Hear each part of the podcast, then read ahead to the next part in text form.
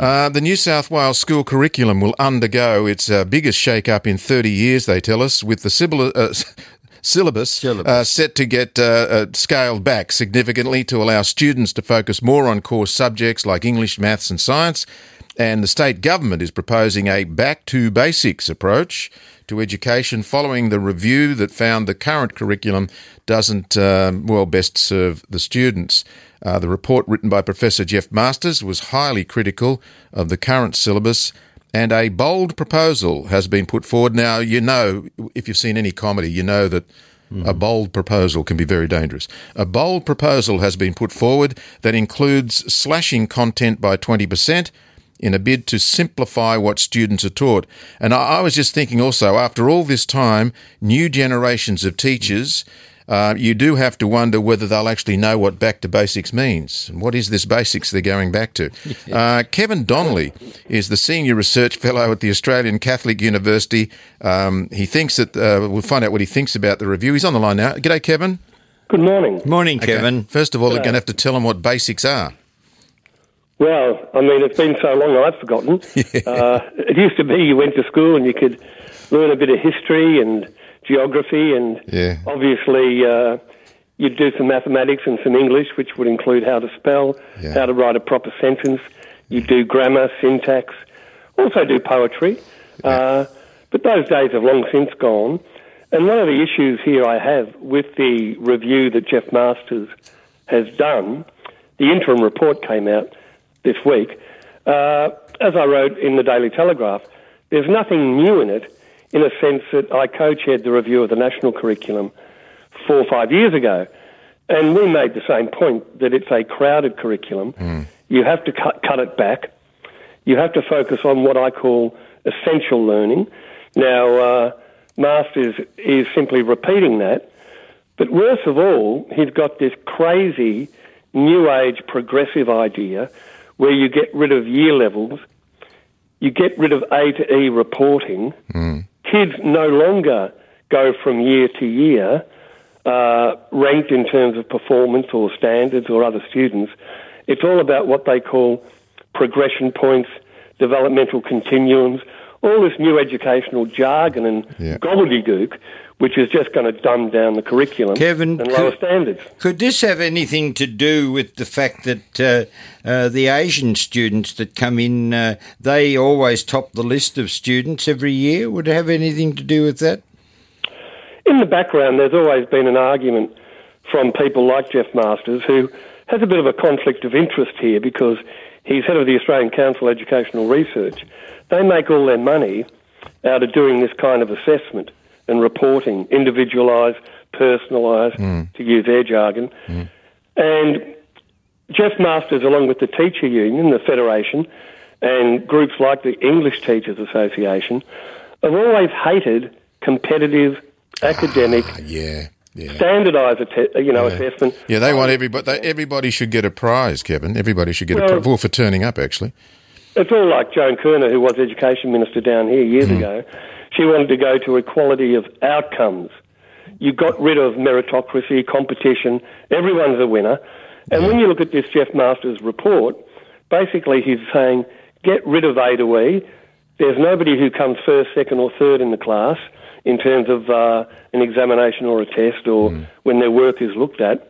It's all about personal best. Yeah, you know, Kevin, this is this is one of the great battles of our time. We've been talking about, oh God, we've been talking about nationalism, globalism, socialism, you name it. The the the, the very foundation that Western society is built on is free markets and free exchange of goods and ideas, which does breed competition. And it's very much human nature to be competitive. And these people have been spending years and years trying to, I don't know, educate that out of our kids so they're not competitive. Everybody must be now cooperative.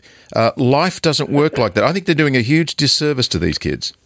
You're dead right, and the evidence has been we're, we're spending additional billions and billions of dollars in education, mm. and over the last ten, fifteen years we've gone backwards in international testing, and that plan hasn't really improved. But I'll give you, you know, an example. Uh, I watched the rugby last night. It was a great match, New Zealand-England. England apparently uh, didn't win, because you can't have winners and losers. Mm. New Zealand actually did very well, but if you want to celebrate, you celebrate celebrate Australia. Even though we got knocked out, mm. a lot of our players did their personal best, yeah. if you follow me. Like you, it's like having a hundred-metre dash. You don't rank them. You don't uh, say first, second, third or last. You say whoever got the personal best will get the medal. Oh, yeah. There will be no medal yeah. because it's collaborative negotiated yeah. goal setting. Yeah, it oh, it oh. sounds like the Oscars. No, uh, no, listen, I'm pulling out. I'm not going in that. Yeah. Hey, is, is it fair enough to say with the curriculum, for every every non-essential thing that goes into the curriculum, the the basic core educational subjects actually suffer because they've got to be squeezed to make room for all these other things. So they really, really should be looking at what is essential here. And if you do want to learn, I don't know, what basket weaving or something, learn it in your own time. But for education, this is what we should be doing. We uh, we, we recommended that in the report that uh, we gave to Christopher Pyne when he was Education Minister federally. Unfortunately, he just put it in the drawer, never looked at it, I don't think. Along with a lot of other reports. Mm-hmm. Yeah, you, I mean, you're dead right. I taught for eighteen years, actually know a little bit about curriculum, uh, and the reality is you have to focus on what I call essential knowledge understanding in schools. Mm. And we recommended schools can, can uh, cut it back. You don't make it one hundred percent every week that they have to follow the national curriculum, or in this case, a New South Wales one. Cut it back to sixty, seventy percent. And you might find a school says, well, look, we're going to have a lot of sport here. We're going to be known as a sporting school, or we're going to do a lot of technology here. So you have schools that actually specialise. You might have a music, art, drama school. Mm. So you free it up. Because one of the other problems here, as you know, not all kids have the same motivation or ability. And that's the other problem. We're forcing all kids to do the year twelve high school certificate. We got rid of all the apprenticeships and the trade, and that's why we're having to import uh, people from overseas to be sparkies and plumbers yeah. and builders. Yeah. Okay, so this sounds like it's a fairly shallow rhetoric and probably more of the same that we've got, although they dress it up as back to basics in a few they years. They have, and yeah. the other problem here is making mathematics compulsory yeah. at year twelve. Yeah, and that's another issue. So, so what about that one, Kevin? What are you saying? Well, I just don't believe it's going to work. We don't have the teachers.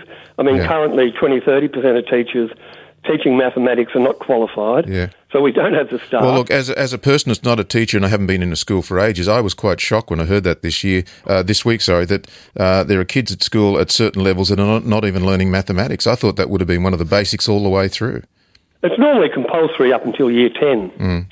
And let me tell you, if you taught it properly, I reckon that would be enough. Yeah, yeah. But the problem now is we have so much new age veggie mathematics where they're worried about global warming and the environment, and yeah. we've got indigenous mathematics, and we've got all this uh, new age twenty-first yeah. century stuff. Yeah, it's like if there are so six really uh, if there are six about... islands in the Pacific and there are five hundred people on each island, how long will it take for climate change to sink the islands? That sort of thing. A- absolutely right.